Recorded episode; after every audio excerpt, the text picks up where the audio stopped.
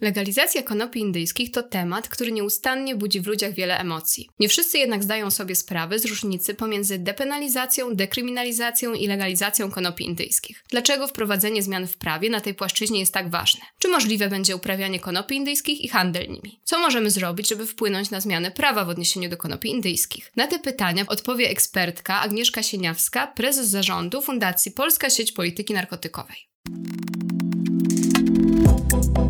Strefa Psyche Uniwersytetu SWPS. Psychologia bez cenzury.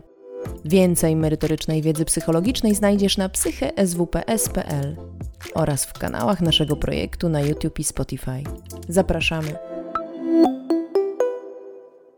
Agnieszko, bardzo się cieszę, że możemy dzisiaj porozmawiać. I pierwsze pytanie, które chciałabym Ci zadać, dotyczy takiego uporządkowania kwestii terminologicznych, jest punktem wyjścia do dzisiejszej rozmowy, a mianowicie jaka jest różnica pomiędzy depenalizacją, dekryminalizacją i legalizacją konopi indyjskich. Dzień dobry, witam wszystkich serdecznie. Dziękuję za zaproszenie i chętnie odpowiem na, na, to pytanie. No właśnie, to kwestia uporządkowania. To jest taki dobry punkt wyjścia do rozmowy w ogóle o legalizacji e, marihuany bo możemy wyróżnić różne systemy prawne e, i podejście do polityki narkotykowej i podzielić je na te liberalne i restrykcyjne. E, I możemy rozróżnić e, dekryminalizację jako taki model polityki narkotykowej, depenalizację, legalizację i jej przeciwieństwo, czyli penalizację. E, I zaczniemy od dekryminalizacji. E, jest to zniesienie odpowiedzialności karnej za określony czyn, e, czyli jest to zupełna rezygnacja z karalności określonego typu czynu uznawanego dotychczas za przestępstwo i przeniesienie z katalogu prawa karnego do prawa administracyjnego. Czyli w ogóle zmieniamy reżim prawny danego czynu, który był przestępstwem, a teraz nagle staje się na przykład czynem, który może być zagrożony wykroczeniem, ale w reżimie prawa administracyjnego. I żeby to uprościć, Podam, podam taki przykład kraju, który słynie ze swojej e, dekryminalizacji, bo też może się pochwalić e, dobrymi e, statystykami odnośnie epidemiologii, wskaźnika osób używających narkotyków. Jest to oczywiście Portugalia. E, Portugalia jest też fajnym e, przykładem, dlatego że dokładnie w tym samym roku, w którym e, Portugalia zdecydowała się na zdekryminalizowanie narkotyków, my poszliśmy zupełnie w innym kierunku w tym samym roku i wprowadziliśmy penalizację. Więc te nasze dwa kraje są też fajne do takiego porównania, co właściwie wydarzyło się po 20 latach od wprowadzenia tych rozwiązań. Więc w 2000 roku Portugalczycy dekryminalizują posiadanie narkotyków. I czyn polegający na posiadaniu narkotyków, w ogóle narkotyków, nie tylko cannabis, ale też cannabis, stał się wykroczeniem administracyjnym. Mm, żeby pokazać to proceduralnie, jak wygląda, e, to w momencie, kiedy jest sobie ktoś, kto posiada przy sobie, dajmy na to jakąś nieznaczną, przed na własny użytek ilość e, marihuany, jest zatrzymywany z powodu posiadania tego narkotyków, to procedura wygląda w ten sposób, że policjant e, spisuje taką osobę, substancja zostaje zarekwirowana następnie taka osoba jest zwalniana. Przy czym każdorazowo policjant e, daje takie wezwanie na malutkiej karteczce, nawet nie A4, wezwanie z godziną i datą dostawienia się w komisji odwodzenia bo y, poza tym, że zdekryminalizowano posiadanie narkotyków e, na własny użytek, to również wprowadzono e, działania e, z innego spektrum, to znaczy dofinansowana została edukacja, profilaktyka, lecznictwo, w związku z czym dlatego też powołano tę komisję odwodzenia. Czyli taki delikwent trafia sobie do komisji odwodzenia, która składa się z trzech członków, pracownika socjalnego, kogoś na wzór naszego specjalisty terapii uzależnień i przedstawiciela wymiaru sprawiedliwości. Przy czym nie jest to ani policjant, ani prokurator czy sędzia, tylko po prostu prawnik pracujący w takiej komisji. No i następnie odbywa się taka godzinna rozmowa, podczas której komisja decyduje, czy ma do czynienia z okazjonalnym użytkownikiem i w ogóle nie zostaje podjęta jakakolwiek procedura, e, czy po prostu ta osoba sobie idzie. Natomiast jeżeli komisja uzna, że ma do czynienia z użytkownikiem, który używa w sposób problemowy, no to może taką osobę skierować do programu e, edukacyjnego albo do programu profilaktycznego. Jeżeli trafia osoba uzależniona, e, no to wówczas e, taką osobę kieruje się na leczenie. Leczenie oczywiście nigdy nie jest przymusowe. I też jest tak, że jeżeli e, użytkownik drugi raz, czy trzeci, czy po raz kolejny po prostu trafia do tej komisji odwodzenia, no to komisja może nałożyć na takiego okazjonalnego konsumenta karę pieniężną. Przy czym każdorazowa kolejna jakby taka wpadka może się kończyć podwyższoną e, grzywną kwotowo. Więc e, to jest model dekryminalizacyjny. Jeżeli chodzi o penalizację posiadania, bo też często prawnicy łączą dekryminalizację z penalizacją. depenalizacja jest, jest czymś innym, jest czymś pomiędzy penalizacją a dekryminalizacją. I polega ona na złagodzeniu kary, kary bądź w ogóle rezygnacji z wprowadzenia kary za dany czyn, który jednak nadal pozostaje przestępstwem definiowanym przez kodeks karny. Czyli nie mamy tutaj, um, możemy mieć y, zniesioną jakby, y, możemy mieć zniesioną karę, ale nie mamy zniesionej e, tego przyporządkowania do e, prawa karnego, czyli nadal mamy do czynienia z przestępstwem, czyn jest zakazany. Dobrym przykładem depenalizacji e, jest natomiast model polityki narkotykowej przyjętej w Czechach. I znów fajny przykład, bo Czesi wprowadzili depenalizację w 2001 roku, czyli mamy Polskę 2000, y, krym, y, penalizacja, Portugalia dekryminalizacja w tym samym roku i Czesi w ogóle y, też idą w troszeczkę innym kierunku, czyli przyjmują depenalizację. To, co ciekawego zrobili Czesi, to jest w ogóle podział substancji na te, które są bardziej szkodliwe i mniej szkodliwe. E, I w tej drugiej, e, w tej drugiej grupie, czyli e, substancji mniej szkodliwe, mniej szkodliwych, zostały włączone substancje roślinne, czyli właśnie kanabis, grzyby psylocybinowe, liście koki, kaktusy, czyli wszystko, co po prostu daje nam natura. Uznano to za mniej szkodliwe. Zmieniono również zakres kar za posiadanie narkotyków, czyli nadal e, posiadanie każdej ilości substancji jest przestępstwem. Jednak w przypadku posiadania tych niewielkich ilości sąd może zakwalifikować czyn jedynie jako wykroczenie, y, za które grozi tylko grzywna. I e, do tych zapisów dodano tabelę wartości granicznej, w której uwzględniono e, wagę narkotyku E, I ze względu na tą wagę można ją e, zdefiniować takie posiadanie jako posiadanie nieznacznej ilości, które jest przeznaczone na własny użytek.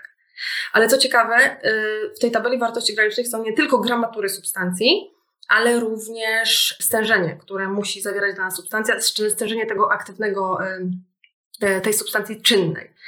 Więc e, też jest fajnie, jak Czesi w ogóle podchodzą do tych substancji, prawda? Dzielą na mniej szkodliwe, bardziej, myślą o stężeniu, e, co też przecież wpływa na potencjał e, uzależniający i szkodliwość posiadanej przez użytkownika substancji, więc to jest akurat fajne podejście.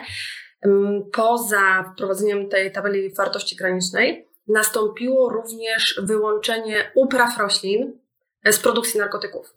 Czyli dokładnie tak jak się dzieli e, ten, na, e, posiadanie na te e, roślinne, na, na szkodliwość substancji jako roślinne i syntetyczne, tak samo jest w przypadku wytwarzania. Czyli na przykład za posiadanie do pięciu krzaków marihuany, w ogóle to taki czyn jest traktowany jak wykroczenie. Większa ilość uprawianych krzaków jest już kwalifikowana jako przestępstwo zagrożone do 10 lat pozbawienia wolności. I znowu porównując to z amfetaminą, czyli produkcja amfetaminy analogicznie E, jest zagrożona karą do 15 lat więzienia. Czyli nawet w przypadku uprawy czy wytwarzania, już tutaj Czesi widzą tą różnicę w, w potencjale i w zagrożeniach różnych substancji. Więc to model depenalizacyjny.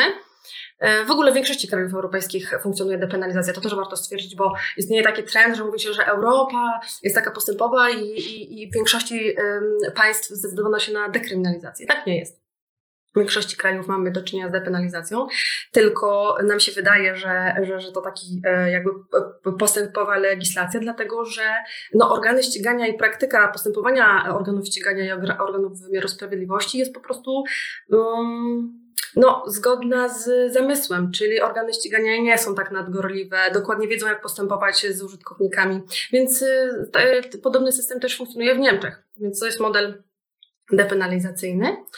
E, I wreszcie legalizacja, czyli e, jest to uregulowanie prawne e, danego rodzaju czynów, uznawanych dotychczas za przestępstwo, tak? Czyli jest to odwrotna penalizacji. Nawet tutaj nie mówimy o, o wykroczeniu. No nie jest to przestępstwo ani wykroczenie, tylko e, proces usuwający wszystkie zakazy, y, a tak na przykład w przypadku marihuany to by było jej używania, posiadania, sprzedaży, uprawy, importu, obrotu e, i może być to na przykład tak jak w Stanach Zjednoczonych, być regulowane przez e, koncesjonowanie działalności gospodarczej. Więc najlepszym takim przykładem legalizacji jest rynek alkoholowy czy, czy tytoniowy. E, I w przypadku takiego rozwiązania zwykle ustanawia się przepisy określające, mm, w jaki sposób można uprawiać, w jaki sposób e, marihuana może być e, właśnie uprawiana, spożywana, sprzedawana. Więc to jest legalizacja i znów, żeby zobrazować, choć chyba jest to naj, najłatwiejsze do zobrazowania, czym jest legalizacja, możemy sobie podać przykład Kanady, Stanów Zjednoczonych czy Urugwaju i ten przykład Urugwaju jest jakoś tak mi e, najbliższy, dlatego że myślę, że jest to jakby najbardziej sensowny model, który został wprowadzony, jeśli chodzi o legalizację marihuany. I to jest tak, że Urugwaj jest pierwszym krajem, który wprowadził mm, legalizację. E, system wygląda tam w ten sposób, że marihuana jest legalna oczywiście dla osób dorosłych od 18 roku życia. Każdy użytkownik musi być zarejestrowany w specjalnym rejestrze użytkowników i takich użytkowników jest obecnie około 39 tysięcy Urugwajczyków. Każdy użytkownik może kupić miesięcznie do 40 gramów e, suszu. Co ciekawe, tam są w ogóle takie trzy możliwości nabycia marihuany. Jedna to jest nabycie mm, w aptece. Um, około 12 aptek w całym, kraju, w całym kraju funkcjonuje. Te apteki oczywiście muszą mieć odpowiednie licencje, żeby prowadzić taką działalność. W aptece można nabyć cztery rodzaje suszu, to znaczy w zależności od stężenia THC. Um, więc najbardziej, najwyższe stężenie THC y, tam jest do 9%, a na niższe 2 czy 3%. Więc w zależności od tego, co chcemy nabywać w aptece, to sobie tam mogą Urugwajczycy nabywać.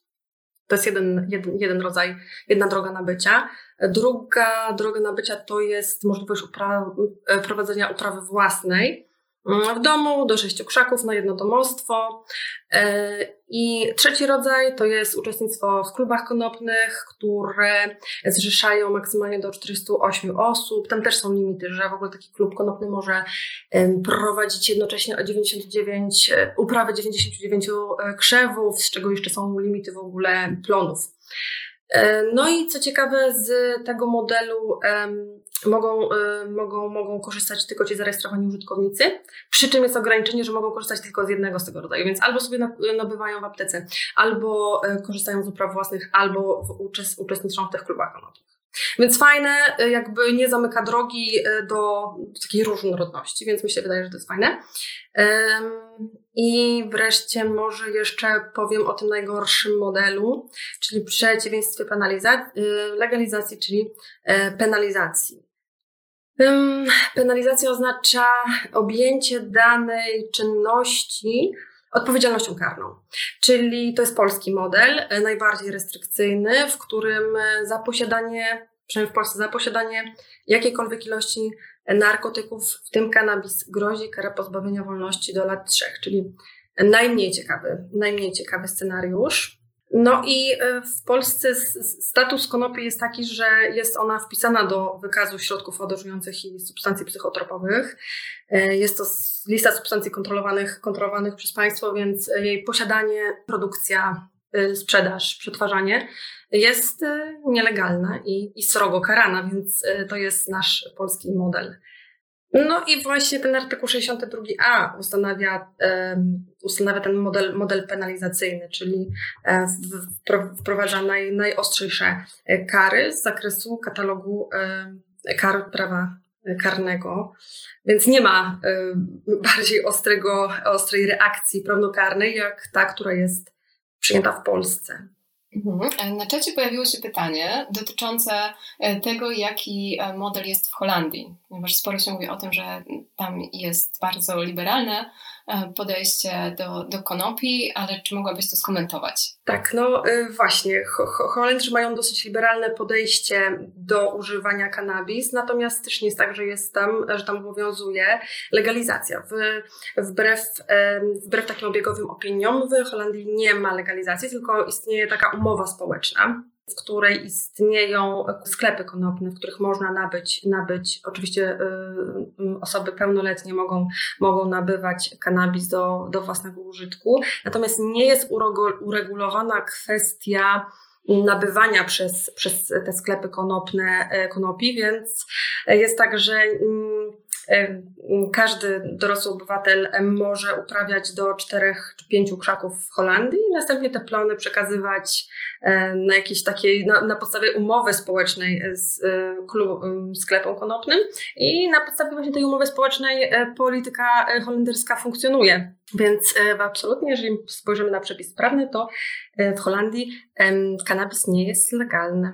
Mhm. Jest jeszcze jedno pytanie e, dotyczące z tego, co mi się wydaje, to właśnie tego modelu dekryminalizacji, o którym wspomniałaś i tego, że może się zdarzyć taka sytuacja, że osoba zostanie, użytkownik zostanie złapany z jakąś ilością substancji mm, psychoaktywnej, która nie jest nielegalna, i e, zbiera się komisja, o której wspomniałaś, i pytanie dotyczy tego, dlaczego za każdym razem, jeżeli ta komisja stwierdza, że osoba używa mm, w niewielkich dawkach, jest okazjonalnym użytkownikiem, e, otrzymuje karę i dlaczego ona musi rosnąć? Mhm. E, to jest tak, że jeżeli po pierwsze tej kary nigdy się nie nakłada na osoby, które są uzależnione, to jest jedna rzecz, więc nawet, e, no, e, ale jeżeli chodzi o osoby, które posiadają te nieznaczne ilości, są okazjonalnymi konsumentami, to uznaje się, że należy je ukarać tą grzywną, jeżeli posiadają po raz drugi, trzeci, czwarty, dlatego że jakby działania policji e, w Portugalii nie są jakąś, związane z jakąś wyjątkową nadgorliwością. Czyli dajmy na to, tam nie ma tak jak w Polsce, że policja grupuje się pod klubami, czy w jakichś miejscach, w których właśnie grupuje się młodzież, żeby używać narkotyków i jakby następuje to zatrzymanie celem wykrycia substancji. Jeżeli już policjant w Portugalii wykryje posiadaną substancję, to dzieje się to po prostu organoleptycznie. Czyli dajmy na to, idzie sobie policjant ulicą i widzi, że ktoś pali zioło, czyli pali w miejscu publicznym, robi to w sposób ostentacyjny, e, albo na przykład um, używa swoich substancji w, e, w, no, w takich okolicznościach um, zbiorowisk publicznych. Więc z tego względu, jeżeli już ta osoba trafia po raz drugi, trzeci, czwarty do komisji odwodzenia i okoliczności wskazują na to, że po prostu używa swoich narkotyków w sposób nieodpowiedni, bo robi to po prostu publicznie, dlatego uznaje się, że należy takiego użytkownika ukarać. Więc jakby takie są e, przesłanki.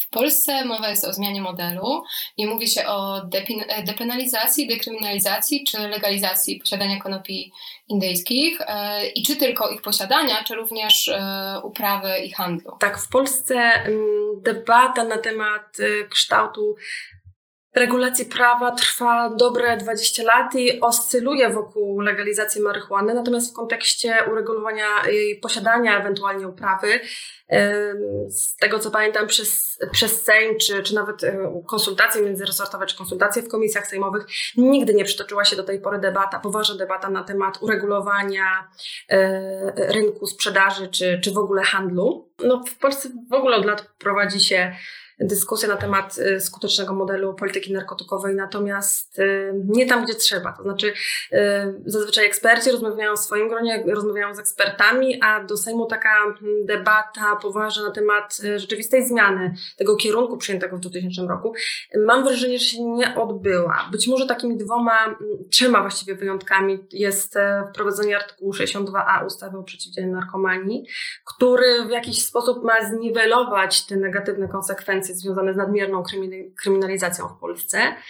Mm, więc w 2011 roku przyjęto e, artykuł 62a, dzięki któremu prokurator czy w późniejszym postępowaniu sąd może umorzyć postępowanie karne, gdy osoba posiada nieznaczne ilości narkotyków przeznaczone na własny użytek sprawcy, gdy okoliczności czynu to wskazują. W ogóle jest tam strasznie dużo niejasnych i takich bardzo ogólnikowych przesłanek, w efekcie czego no ona nie jest tak, tak, tak dynamicznie stosowana, jakbyśmy tego chcieli. Mm, więc wtedy, w 2011 rzeczywiście była jakaś próba podjęcia e, zmiany kierunku e, tej restrykcyjnej polityki narkotykowej. No ten artykuł 62 naprawdę jest e, jakby dużym konsensusem, jeśli chodzi o na rzecz właśnie prohibicjonistów, na rzecz takiego nurtu prohibicjonistycznego. Później myślę, że takim punktem jakby interesującym w debacie na temat legalizacji jest e, powstanie ruchu Palikota i w ogóle te wszystkie hece, które się działy w Sejmie w związku z paleniem jointów i tak dalej, ale to raczej na zasadzie jakiegoś e, happeningu. Dużym takim zwrotem akcji jest również wprowadzenie legalnej, legalności medycznej marihuany, więc to jest rzeczywiście taki punkt, w którym ta debata była, mm, no była dynamiczna, ale też przyniosła spodziewane efekty. To jest duży sukces e, całego środowiska e, e, osób walczących o, o sprawiedliwe, dobre, skuteczne, ekonomiczne prawo. No i duża zasługa pacjentów, bo to tak naprawdę pacjenci wywalczyli te, te przepisy. Więc to jest też taki, myślę, że e, w historii debaty e, ważny punkt. No i ostatnim wydarzeniem, które jest takim światełkiem w tunelu, może, które może mieć wpływ na zmianę biegu historii zmianę tego nurtu prohibicyjnego, jest e, powstanie Parlamentarnego Zespołu do spraw legalizacji marihuany. Nigdy do tej pory nie było takiego, takiego zespołu w parlamencie w skład którego co więcej wchodziliby posłowie różnych opcji politycznych, bo przecież mamy tam i posłów Koalicji Obywatelskiej, Kukiza, Konfederacji.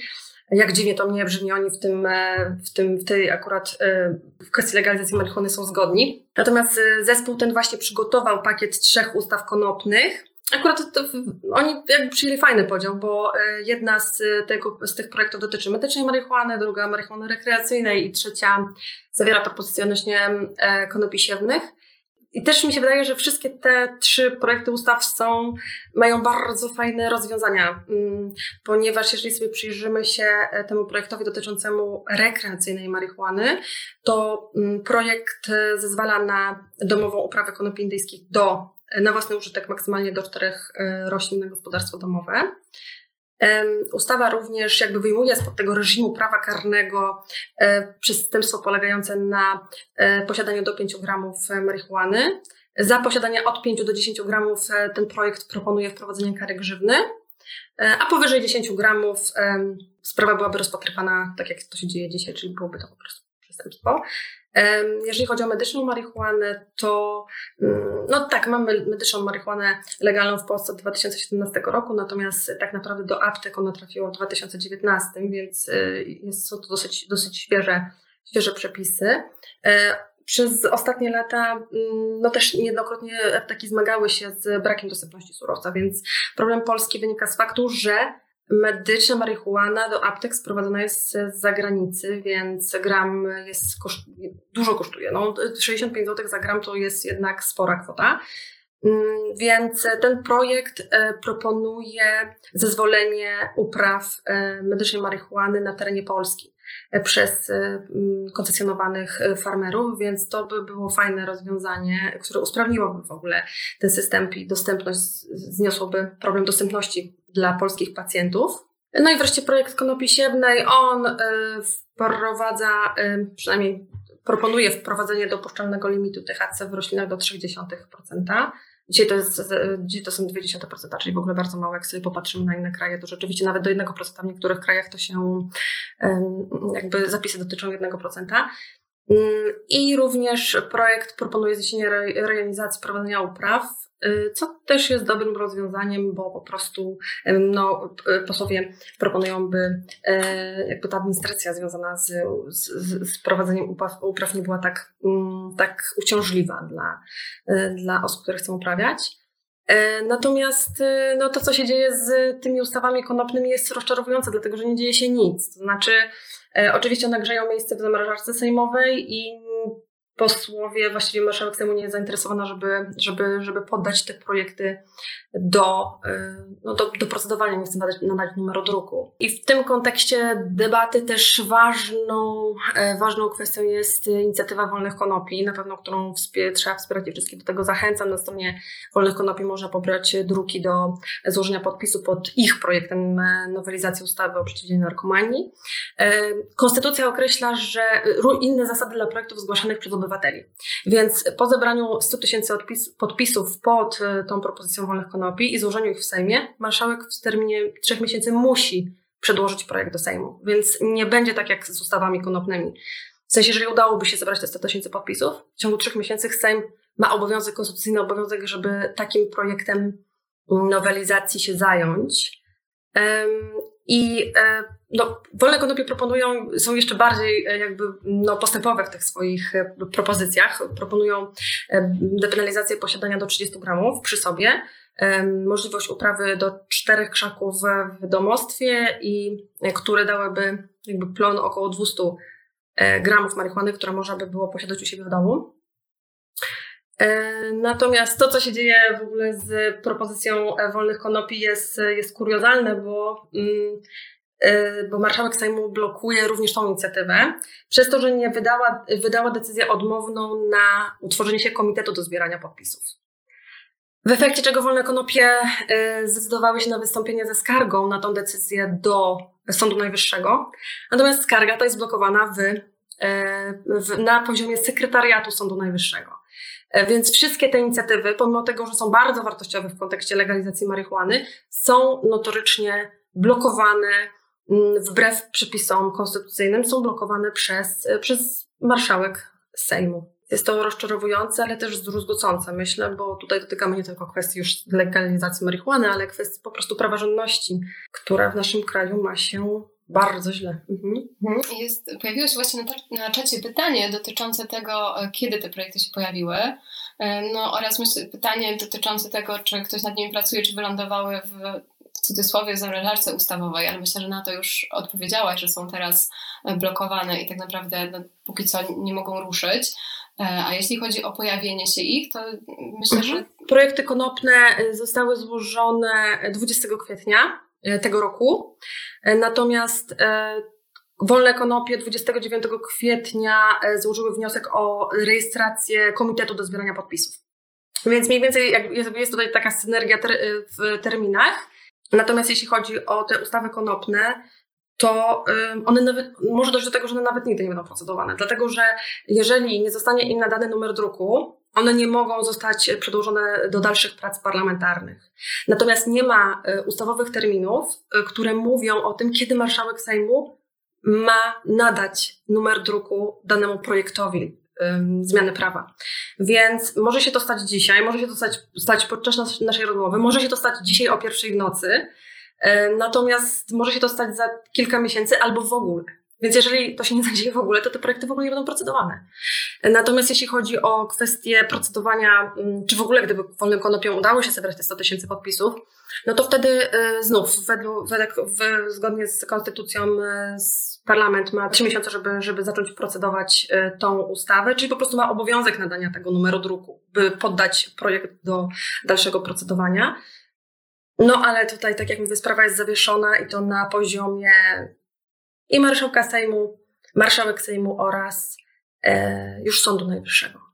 Wszystkie te inicjatywy są blokowane i to pokazuje, prawda, jak wygodnie jest politykom zarządzać tym strachem obywateli, jak to jest wygodne narzędzie w takim sterowaniu emocjami społecznymi i że no, politycy łatwo, łatwo z tego narzędzia nie zrezygnują. A kolejne pytanie dotyczy tego, czy policja ma prawo wejść do mieszkania, w którym uprawiane są konopie, e, nie mając nakazu. Mhm, e, niestety, akurat jeśli chodzi o um, ustawę o policji oraz w ogóle narzędzia, którymi może posługiwać się policja, to e, no, uzbroiliśmy naszych policjantów w dużo narzędzi prawnych, którymi mogą się posługiwać. I tak samo jest na przykład z zatrzymaniem na ulicy. W sensie Pomimo tego, że istnieją jasne przesłanki w kodeksie postępowania karnego, według którego możemy być zatrzymani przez policjanta po prostu podczas rutynowej kontroli na na przykład y, ulicznej, to policjant wystarczy, że będzie miał podejrzenie posiadania przez nas narkotyków. Pomimo tego, że nic nam nie wskazuje na to, że mamy, na przykład, że nie palimy, nie robimy tego ostentacyjnie, nie pokazujemy, to wystarczy już, że policjant ma podejrzenie tego, że posiadamy narkotyki, by nas zatrzymać i następnie przeszukać. Jeżeli chodzi o, o przeszukanie mieszkania, znaczy jest podobnie. To znaczy, jeżeli są jakieś przesłanki, które wskazują na podejrzenie posiadania przez nas y, nielegalnych substancji w w mieszkaniu, w, w, miejscu zamieszkania. E, wówczas policjant również może dokonać takiego przeszukania, natomiast e, legalność tego przeszukania może zostać jakby za, może zostać nadana e, w 7 dni po przeszukaniu i w tym terminie 7 dni robi to prokurator, czyli jakby legalizuje przeszukanie, które zostało dokonane. Więc albo robi to z nakazem prokuratorskim, albo jeżeli uznaje, że jest podejrzenie posiadania narkotyków i wtedy jest ten termin siedmiodnowy na uzyskanie. No, zazwyczaj prokuratorzy, oczywiście, że prokuratorzy wydają w takich przypadkach Mhm. A rozmawiamy tutaj o zmianach regulacji prawnych odnośnie konopi indyjskich, raczej w kierunku, w kierunku liberalizacji. A dlaczego wprowadzenie tych zmian w prawie jest ważne? Powodów jest, jest mnóstwo. To znaczy, możemy wymienić e, powody i finansowe, społeczne, e, ale i logistyczne, bo jednak no, egzekwowanie przepisów karnych to jest taka prężnie działająca, dobrze dofinansowana machina którą wyprowadzenie z, z, z, z równowagi, e, jak się okazuje, byłoby dosyć łatwe. E, to znaczy, może zacznijmy od kosztów. Znaczy, koszty finansowe to jest e, jakby argument, który zazwyczaj trafia do, jest to argument, który jest, jest słyszalny. E, I jak weźmiemy sobie pod uwagę Stany, które zalegalizowały, e, kraje, które zalegalizowały marihuanę, na przykład e, Stany Zjednoczone, to szacuje się, że na przykład łączna, łączna sprzedaż wszystkich legalnych produktów w, z konopi w Stanach Zjednoczonych, no to osiągnęła w 2018 roku 8 albo 9 miliardów, miliardów dolarów. Szacuje się, że do 2025 roku to będzie około 41 miliardów um, dolarów. Y, szacunki te oparto na dynamice um, wprowadzenia legalizacji w poszczególnych stanach. No dzisiaj już mamy 15 stanów, które zalegalizowały um, marihuanę rekreacyjną i 35 do, medyku, do użytku medycznego i jakby już kolejne stany, ciężko nawet za tym nadążyć, kolejne stany już deklarują, że będą, będą legalizowały, już nie mówiąc o prawie federalnym, więc um, legalizacja e, wiąże się z e, z, no, z dużymi pieniędzmi, więc jest to na pewno też e, coś, co, co, co przyciąga po potencjalnych biznesmenów. No i tak samo legalizacja konopi w Polsce też wiązałaby się z serią wpływów do budżetu państwa. Z tytułu podatków dochodowego, akcyzy, licencyjnego, jeżeli by była prowadzona licencyjna działalność gospodarcza, VAT, podatek celny, no po prostu całe, całe, całe mnóstwo różnych gospodarczych korzyści by się z tym wiązało. E, I szacuje się, że legalizacja marihuany w Polsce przyniosłaby zysk nawet nie milionów, ale od jednego, dwóch miliardów polskich złotych, więc rzeczywiście jest to, jest to biznes, który na pewno przyciągnie potencjalnych e, no, zainteresowane osoby. Dodatkowo, poza takimi czystymi zyskami z legalizacji, warto wziąć pod uwagę oszczędności, bo Wiemy przecież, że e, egzekwowanie e, artykułu 62 e, w Polsce jest, ustawą o przeciwdziałaniu narkomanii jest bardzo kosztowne. To znaczy Instytut Spraw Publicznych podliczył koszty policji, prokuratorów i sądów, mm, podliczył czas pracy organów ścigania i właśnie organów wymiaru sprawiedliwości, czas, który spędzają na stosowaniu artykułu 62 i okazało się, że jest to koszt około 80 milionów złotych rocznie. Więc, a to są tylko szacunki z, 20, z 2008, więc dzisiaj możemy już mówić o znacznie, znacznie wyższych kwotach. Więc poza zyskami warto wziąć pod uwagę mm, także potencjalne oszczędności. Dodatkowo, jak e, spojrzymy na to, jak, co właściwie się dzieje z, z, z pieniędzmi z zysków, e, na przykład w Stanach, które zdecydowały się na zalegalizowanie, no to możemy sobie spojrzeć na przykład na Colorado, które wydało 230 milionów dolarów na rzecz edukacji, budowy szkół um, i kwestii właśnie um, podnoszenia świadomości na temat e, substancji zmieniających świadomość um, oraz kwestii uzależnień.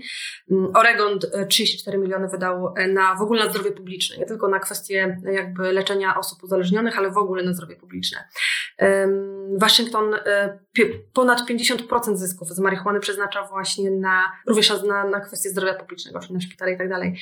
Więc e, dzieje się to we wszystkich stanach, które zdecydowały się na legalizację, więc potencjalne korzyści z legalizacji dotyczyłyby również sfery życia społecznego zdrowia publicznego, więc warto, warto jest, to, jest to argument, który trafia rzeczywiście do polityków, którym warto się posługiwać, ale mnie też e, śmieszą właśnie te kwestie logistyczne, prawda, bo, bo mamy, jeżeli wiemy, że w Polsce, i to są takie no, dosyć słabe szacunki, że około miliona Polaków używa substancji, y, używa kanabis, czy przynajmniej raz w życiu przyznało się do używania kanabis. No wyobraźmy sobie, że wszystkie te osoby ujawniłyby, zgłosiłyby się na komendę i ujawniłyby posiadane przy sobie substancje. Zresztą że kiedyś wolne konopie też trzeba zrobić taki, e, tak, taki happening. Nie było natomiast chętnych, też e, cieka- no, roz, rozumiem dlaczego.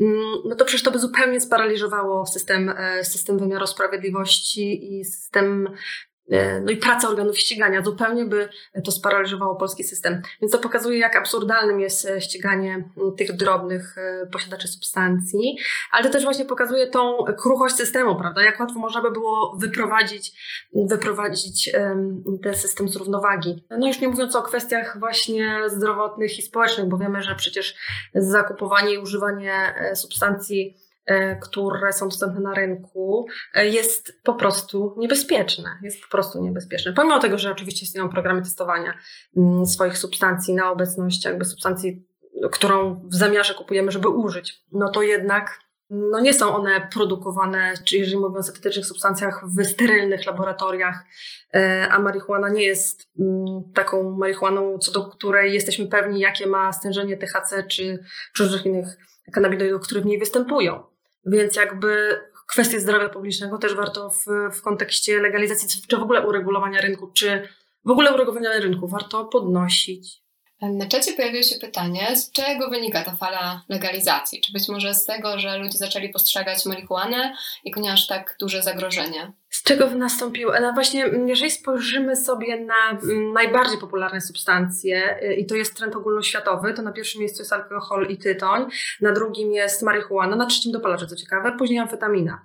Y, I to się mniej więcej odzwierciedla we wszystkich, we wszystkich, we wszystkich krajach i te tendencje. I e, sobie myślę, że rzeczywiście, jeżeli chodzi o marihuanę, to mm, ona została w jakiś sposób oswojona. Nie tylko przez e, popkulturę, w której często pojawia się w filmach, w książkach, w publikacjach, ale też e, za sprawą tego, że no jest to substancja roślinna. To nie jest jakiś właśnie syntetyk, tylko po prostu coś, co może wyrosnąć. To jest po prostu roślina, więc też, też nie chciałabym być zrozumiana, że mówię o marihuanie jako rumianku czy melisie, bo oczywiście, że to jest substancja, która, która jest substancją odurzającą i niesie ze sobą potencjalnie ryzyko uzależnienia. Jest to substancja, która jest uzależniająca, szczególnie, e, jest szczególnie mm, groźna, e, kiedy jest używana w młodym wieku, kiedy jeszcze do 17 roku życia nasz naturalny układ endokannabinoidowy nie jest, nie jest e, w odpowiedni sposób ukształtowany. Więc to nie jest jakby majeranek, natomiast jest to substancja roślinna, której potencjał, potencjał e, uzależnieniowy i, i no nie jest tak groźny jak chociażby nasz rodzimy oswojony alkohol czy w ogóle tytoń. Więc myślę, że ta świadomość rośnie za, e, w związku z tym, że no, najwięcej osób tej marihuany używa, jeśli spojrzymy na społeczeństwa, więc ona się no już w tym procesie, ten proces oswajania postępuje. Jeżeli jest to trzecia najbardziej, najczęściej używana substancja, no to ona się staje po prostu oswojona.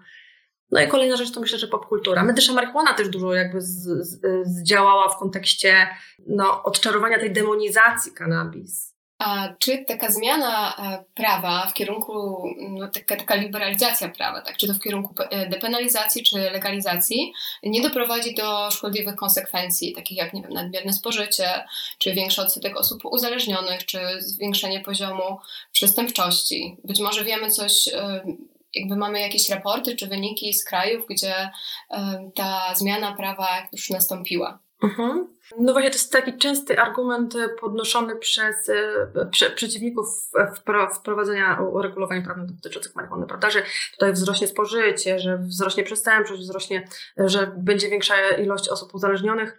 Mm, I poniekąd widzimy taką e, tendencję w tym, że w kraje, które wprowadziły e, legalizację, tam troszeczkę wzrosła, e, wzrósł odsetek osób, które sięgają.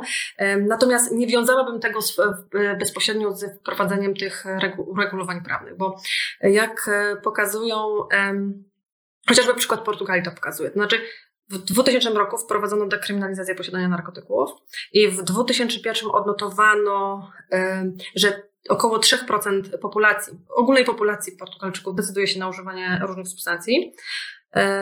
W 2007 odnotowano maleńki spadek, tam do 2,7%. Następnie znów w 2012 e, wzrost o, o znowu 0,2%. I jeśli porównamy sobie tą statystykę z statystykami w Polsce, z roku 2019, kiedy około 3,5 do 4, bo takie są szacunki, procent dorosłych Polaków przynajmniej raz w życiu deklaruje, że przynajmniej raz w życiu użyło substancji, no to możemy się zastanowić, no zaraz, no to w takim razie gdzie jest wpływ, gdzie jest jakby to powiązanie, gdzie jest mm, powiązanie pomiędzy wprowadzonym modelem, a przełożeniem na, na, na, na odsetek osób, które używają narkotyków, skoro mamy tutaj te odsetki no, dosyć zbliżone, a jednak no, model portugalski, model polski to jest niebo, niebo i ziemia. Więc to tak, no, e, jak sobie spojrzymy na Kanadę, e, która zalegalizowała marihuanę do użytku rekreacyjnego w 2018 roku, no to tutaj możemy mówić również o takim małym wzroście używania, natomiast to jest poziom od 1 do 2%, więc też to nie są jakieś spektakularne liczby, które pokazują, że nagle wszyscy Kanadyjczycy zaczęli e, używać substancji e, zmieniających świadomość. E, I znów dla porównania e, dane z 2019 roku pokazują, że 21% 15 i 16-latków e, sięga, sięgnęło w Polsce po przetwory konopi, czyli haszysz albo marihuanę, chociaż raz w życiu. I bierzemy sobie ten sam rok, porównujemy z Holandią i Hiszpanią i okazuje się, że 22% młodych Holendrów i 23% młodych Hiszpanów zdecydowało się i, I 22% młodych Niemców zdecydowało się właśnie na, w tym samym roku na sięgnięcie marihuany. Więc spójrzmy, mamy cztery kraje, Polskę, Niemcy, Hiszpanię, um, Hiszpanię i Holandię. I generalnie od, od 21 do 23% um, młodych um, obywateli tych krajów zdecydował się na to, by spróbować marihuany. Więc jak to się ma do modelu prowadzonej polityki narkotykowej? Polska, która po prostu ma bardzo restrykcyjne, a, a gdzie Hiszpania, w której obowiązują kluby konopne, gdzie Holandia ze swoją bardzo liberalną umową społeczną? Mm, no zupełnie są to odmienne polityki, które nie przekładają się na to, że młodzi ludzie decydują się, by sięgnąć po tą substancję. Więc jak sobie pomyślimy o czynnikach, które wpływają na to, że ludzie sięgają po substancje, czy, czy gdy pomyślimy o czynnikach, które wpływają na to, że ludzie się uzależniają, to nie jest tak zero-jedynkowe, że, że model polityki narkotykowej ma tak ogromny wpływ na to, co się dzieje w kontekście używania substancji, bo powody używania są zupełnie inne. Powody wiążą się z tym, co ludzie rekompensują sobie ty, przez to, że używają, używają substancji, czy w ogóle jakie są motywacje. Dlatego jak się myśli w ogóle o skutecznych modelach polityki narkotykowej, to nigdy nie bierze się pod uwagę tylko i wyłącznie kwestii prawnych. To znaczy na skuteczność modeli polityki narkotykowej wpływa e, kwestia edukacji, rzetelnej, rzetelnej e, edukacji ogólnopolskiej, ogólno, ogólnokrajowej profilaktyki prowadzonej w szkołach, e, kwestii leczenia i dopiero kwestii związanych z działalnością organów ścigania. A co możemy zrobić, żeby wpłynąć na zmianę prawa w odniesieniu do konopi indyjskich? Co możemy zrobić? Znaczy, ja myślę, że, że, że ten proces, y, on postępuje. On, on postępuje i to postępuje, jak sobie spojrzymy na tą tendencję światową, tendencję europejską, to, to jest on, y, no, postępuje i to dosyć szybko. Więc y, wydaje mi się, że to, co możemy zrobić, to nie zboczyć z tego kursu. To znaczy dalej robić swoje, bo to jak widać przynosi jakieś efekty nawet jak sobie myślę, że już 12 e, lat e, angażuję się w zmiany polityki narkotykowej w naszym kraju, no to jednak są takie przebłyski, e, prawda, jakiegoś takiego, jakieś małe sukcesy, typu 62A albo właśnie legalizacja medycznej marihuany. Może nie jest idealnie, bo nadal nie mamy tych upraw i tak dalej, ta 62 jest, nie jest tak, tak powszechnie stosowana, jakbyśmy tego chcieli. Natomiast no, coś się dzieje i to się dzieje akurat w tym kierunku w tym kierunku liberaliz nawet liberalizacyjnym, nawet często mówię, że nie liberalizacyjnym, ale humanizacyjnym. Czyli takim, w, którym po prostu um, szanowana jest godność ludzka i zdrowie i, i po prostu y, no, jest, jest to ten kierunek, w którym na pewno należy podążać, co do tego chyba nikt nie ma wątpliwości. Mm, więc wydaje mi się, żeby nie zbaczać z tego kursu, e, dalej robić swoje, edukować, rozmawiać z najbliższymi. To znaczy w sensie z najbliższymi, ze znajomymi. Jeżeli jesteśmy przekonani co do, co do pewnych rozwiązań, to po prostu rozmawiajmy o tym. To też jest pewna, myślę, odwaga obywatelska, żeby powiedzieć, tak, uważam, że legalizacja marihuany jest słusznym rozwiązaniem. Powiedzieć dlaczego. Więc nie wiem, przy stole wigilijnym, no każda, każda, każda okazja jest dobra, żeby, żeby rozmawiać, bo to zmienia świadomość, świadomość e, społeczna wpływa na słupki, e, na słupki wy, wyborcze, to wpływa na e, jakby intencje polityków. Intencje polityków wpływają na prawo, więc myślę, że ten kierunek jest słuszny. Mhm. A czy mogłabyś polecić jakieś źródła czy materiały dla osób zainteresowanych tematyką dzisiejszego webinaru? Tak jasne, bardzo chętnie. E, słuchajcie, ja polecam na pewno odwiedzić naszą stronę internetową www.politykanarkotykowa.pl, bo tam znajdziecie i publikacje, i, e, i właściwie też bieżące informacje dotyczące nie tylko organizacji, ale tego, co się dzieje na świecie. Polecam też strony wolnych konopi, bo o konopiach tam jest najwięcej. Bardzo fajne artykuły. I polecam również naszą stronę internetową psychodeliki.org. Jak sama nazwa wskazuje, ona dotyczy psychodelików, ale wierzę, że osoby, które interesują się konopiami, również mogą się interesować substancjami psychodelicznymi. Jeżeli chodzi o publikacje, to przygotowałam sobie moje ulubione konopne, które chętnie polecę. Ta książka, czyli Zdrowaś Mario, napisana przez Aleksandrę Pezdę, reportaż o pacjentach medycznej marihuany świetnie się czyta i jest po prostu no, dla mnie e, e, wspaniała, wstrząsająca, przykra, ale jednak no, niosąca ze sobą pewne nadzieje. Kolejna. A w konopiach strach, wywiad rzeka z nieodżegnanym naszym kochanym profesorem Jerzym Betulanim. Ja akurat mam wydanie na papierze konopnym, także tym bardziej lubię, więc absolutnie polecam, polecam z całego serca. I też dostałam ostatnio od Bogdana Jota legalizacja jestem za. Też warto przeczytać dużo informacji ze świata. Także serdecznie polecam.